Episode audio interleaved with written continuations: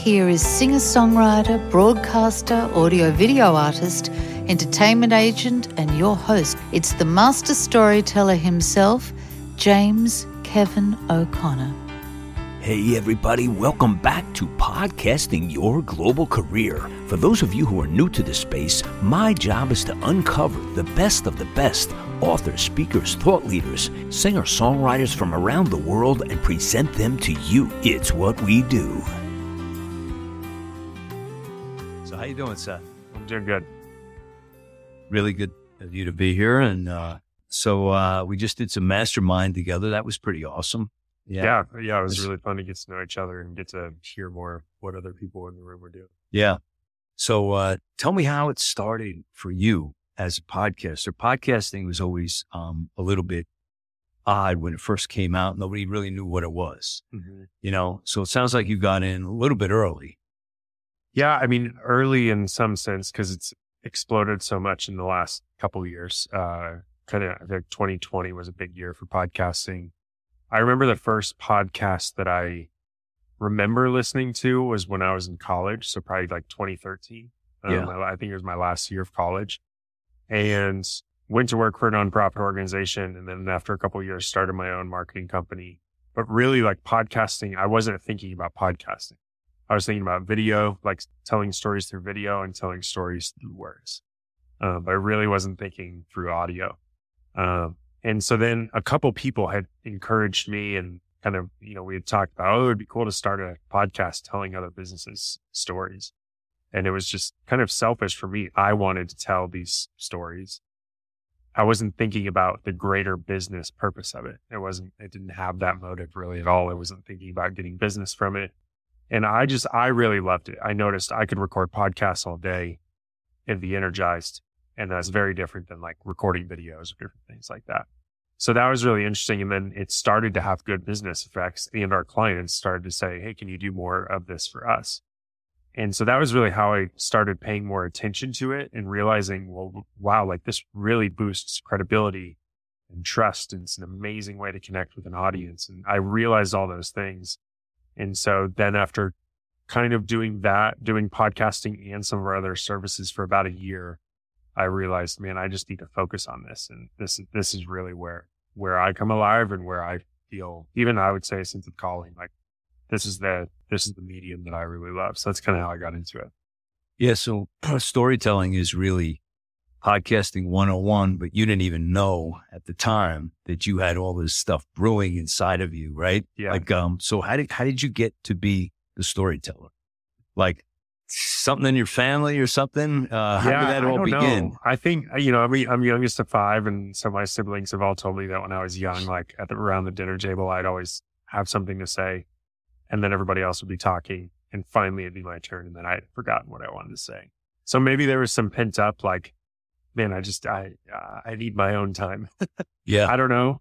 Um, I always felt pretty comfortable connecting with people. That's always felt like a, a strength for me. Um, and then when I was 16, I actually started a nonprofit organization with some friends and we were kind of putting on these youth rallies and these youth community events. And again, now I look back and I see the words, I can describe it better. Yeah. But at the time we were thinking, how do we bring together all of these kids? How do we put on these youth rallies? And we realized we can't be doing a million things. We have to tell one story.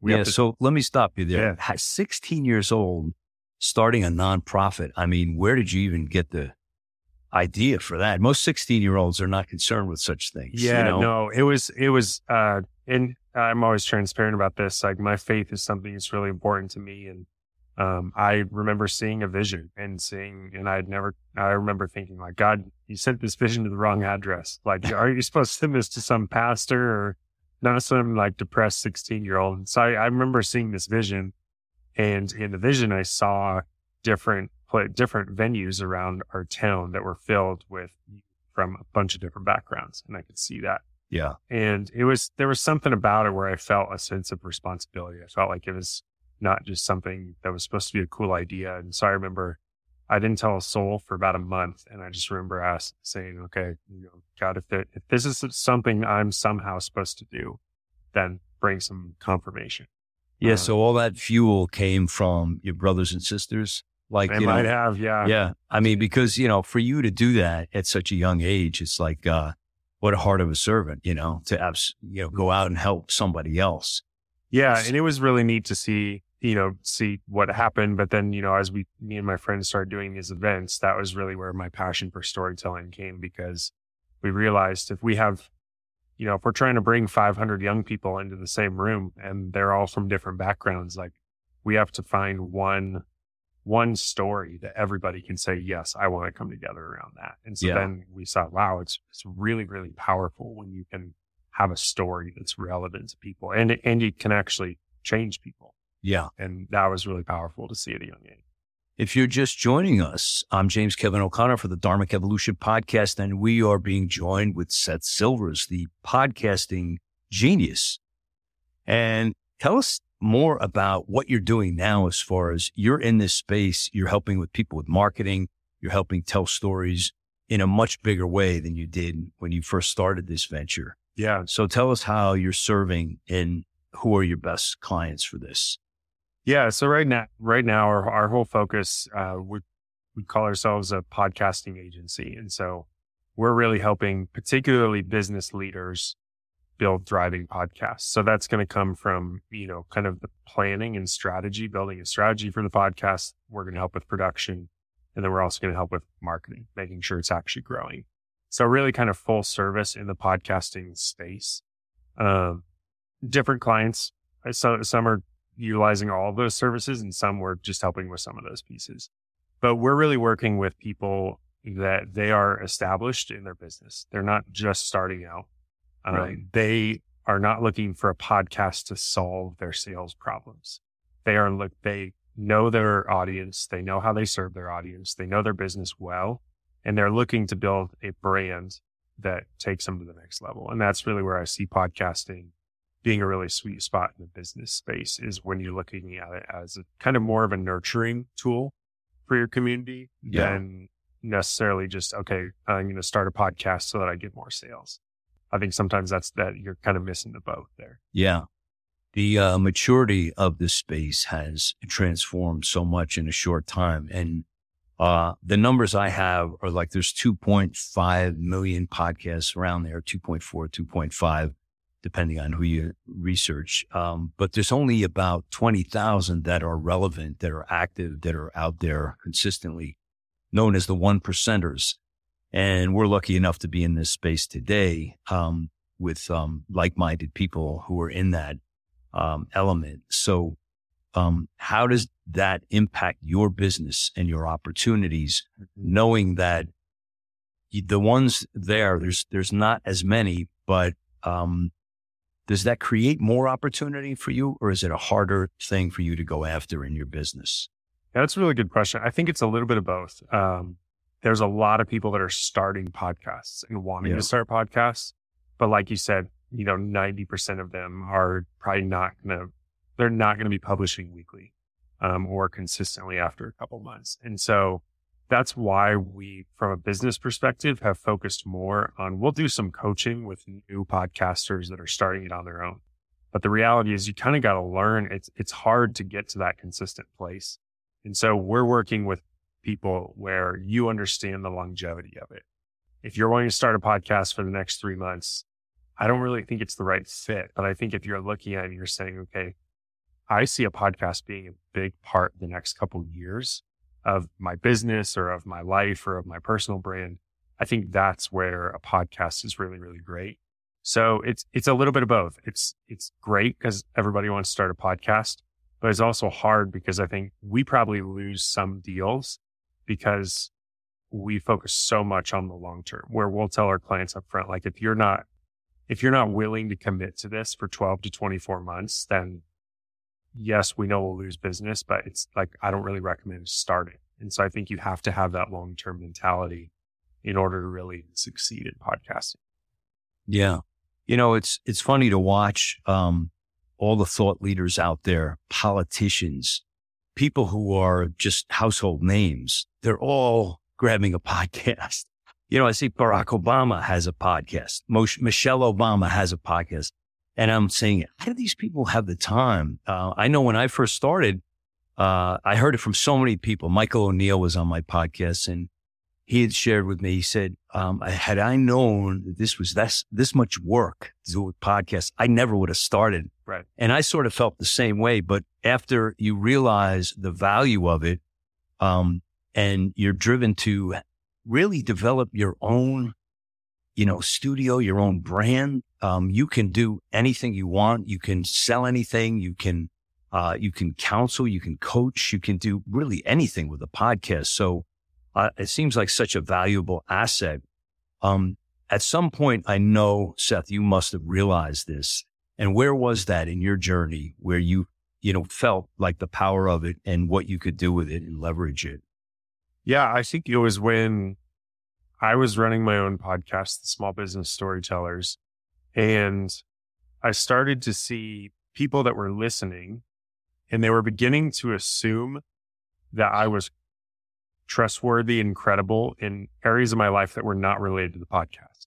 So they were seeing that, okay, you have a podcast and you're doing it really well. It sounds great. It looks great. You're putting time into it.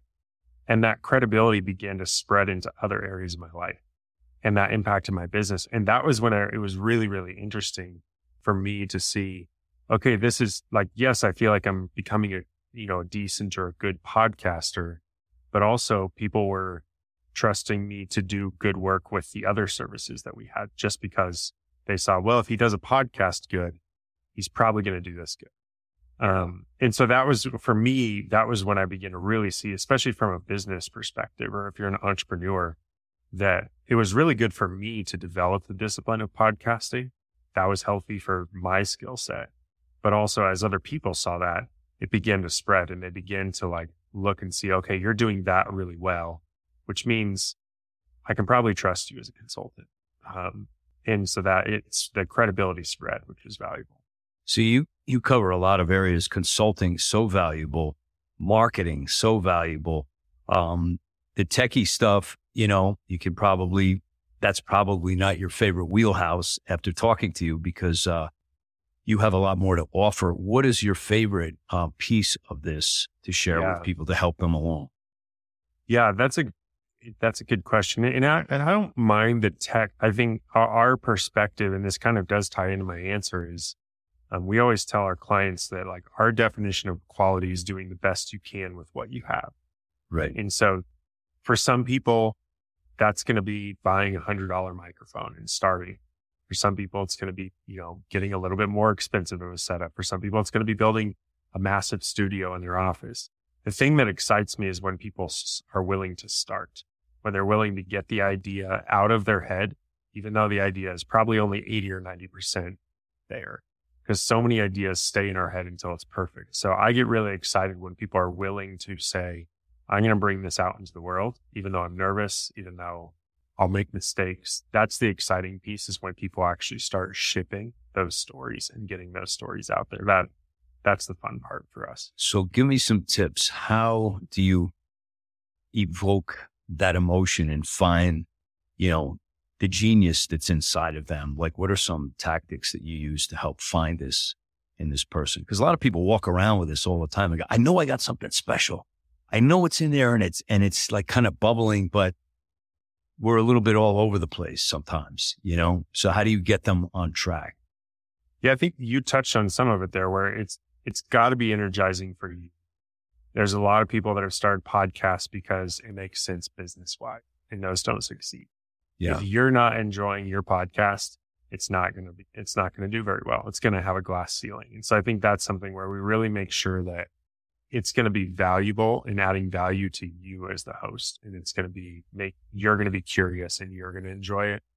And I think that you also have to have clarity on how it's going to help a specific audience not just somebody out there. And so we see a lot of people that come to us that they're not ready to start a podcast. They think they are, but they're not because they're just sitting there with all their ideas. They don't know, they don't know how to kind of arm those ideas.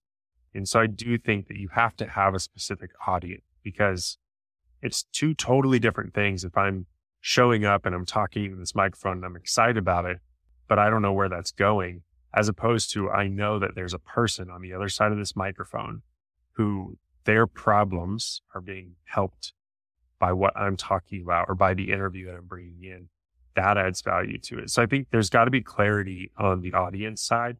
You can't Right. just be wanting to show up and ramble. And a lot of people think that's what a podcast is. Like, well, I could, I could get a microphone and I could ramble for two hours. It's Right. like, I'm sorry, people aren't going to listen to you just because it's you. Like, you still have to show up with value that's going to help them in a really specific. Way. Yeah.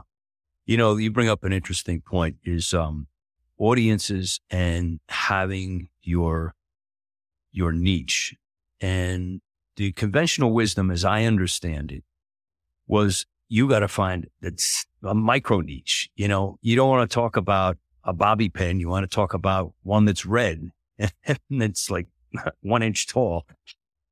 But I heard this from Josh the other day. He said, don't be afraid to go wide and then come back, which is kind of what I did. It's like, well, you know, you got a little of this and a little of that, and you're well versed in many different subjects.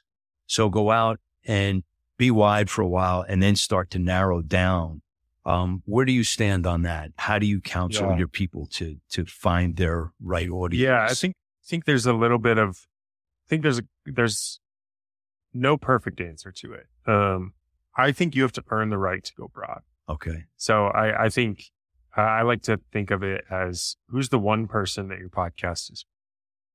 Chances are, if you're making a podcast and you're imagining that you know it's for Sally and Sally's 32 and she's dealing with these five things, and that's who your podcast is for, there's a lot of Sallys out there, and we would always be surprised. Um, the best podcast episodes that I find myself sharing with people, like with friends, it's when I'm in a conversation with a friend, they're talking about something, and it's like, oh my gosh, you mentioning that specific thing brought this idea up, and then I share an episode. And so I think it's got to be specific, otherwise people won't know who to share. And I think over time, as your audience begins to trust you and like you more, then I think you can try out introducing some new topics. But I think it's really, really hard to start broad. Yeah. Um, the only caveat to that that I would say is I think a very real part of the early days of podcasting is for the host finding your voice. If through your first 30 episodes, the only thing that's accomplished is you find your voice and you find your topic, then it's a success Right. and then you can start speaking to an audience. So I think sometimes there's we we got to be willing to change. You know, we got to Yeah. have a long term perspective, but also there's going to be changes in there, um, and that's just part that's just part of how it goes. what gives you the most joy behind the microphone? Is it is it a certain sector? Um, is it a certain genre of people, certain subject? Like, what do you enjoy talking about the most uh, when you're interviewing somebody? Yeah, I re- I really like the business side of things. Um, Yeah. For me, growing up in a faith based home, starting ministry at a young age, I thought that you either chose to make money or you chose to make an impact. Right. So you either went business or went into, you know, nonprofit world or ministry. In my experience, I began to see that line has separated. And I, I really feel like business is one of the best tools to make an impact in our community. And I love seeing businesses that are doing things well and also seeing podcasts that are actually helping business owners to solve some of their problems so they can make a bigger impact with their business. I think part of that's because I'm in that journey right now. Right. And so that's interesting topics to me. But those are some of the things that I get really excited about is when behind the microphone, there's stories or messages that you know this is going to actually and practically help somebody to overcome a hurdle in their business that then is going to give them the ability to help a lot more people. And that's what, that's something that excites me a lot. Jay Z said it best when he said, "Can't help anybody if I'm poor." Yeah. Yeah. it's a, that's a, that's a good one. That's a good way but but but it's a difficult. It, it, I know exactly what you're saying because uh, there's this mindset, uh, perhaps uh, among many people, that you know you're not entitled to make a good- good living. You're not entitled to make a lot of money, um, given your certain talents and your certain craft because of a certain spiritual belief. And um, you know, I probably suffered from that a little bit myself, but it's it's so untrue and it's so healthy to see that if you can help more people, then this is a beautiful way to do it. Yeah, Would if you you agree? can, you should. Um, Yeah. And, and I think we should also be looking to help them in as many ways as we can. And so that that's part of the reason why business is exciting to me is because um, it's not a, it's not about the business. It's about like using you know business is a tool for good, a tool for helping people out. And what I've seen is podcasting is I think one of the best ways out there to be able to you know share information in a really transformative way. And that's why it's exciting. Why I'm excited. I, I'm not going anywhere with it. I feel like it's going to be a part of what I'm doing for a long, long time. Yeah. I always say God sets the table. We just have to sit down and eat the meal. And it's evidenced by, you know, this event, this podcast, um, what we're doing here in Salt Lake City today. It's, uh, it's pretty obvious to me. So yeah, Seth, it was a pleasure. Thank you so much for having me. Appreciate it. God bless you. Thanks. Another great show. So glad you guys showed up today for podcasting your global career. Please check out all the links in the show notes. My coaching link is in there. Let's uncover your purpose and get a discovery session with me. No obligation. What have you been waiting for? I'm your host for podcasting your global career, James Kevin O'Connor. So until the next time when we meet again, I'll either see you on the socials or I'll see you from the stage. You take a ride with me? Ride on, ride on, we can untangle all the mystery. If wishes were windows, I'd open one and find that freedom is really a simple state of mind.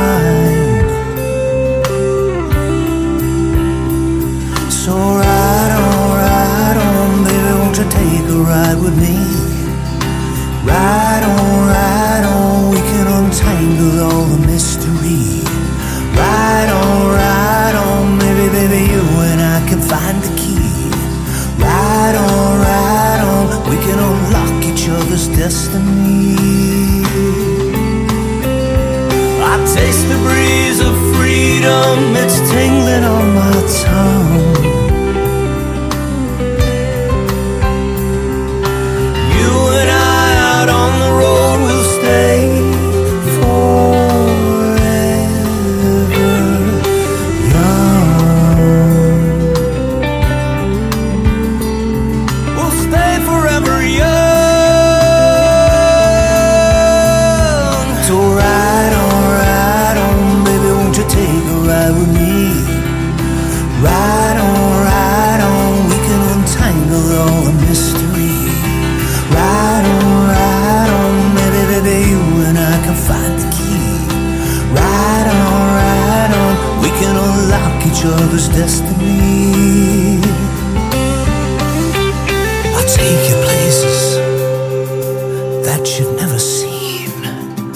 I'll take you places that you never dreamed.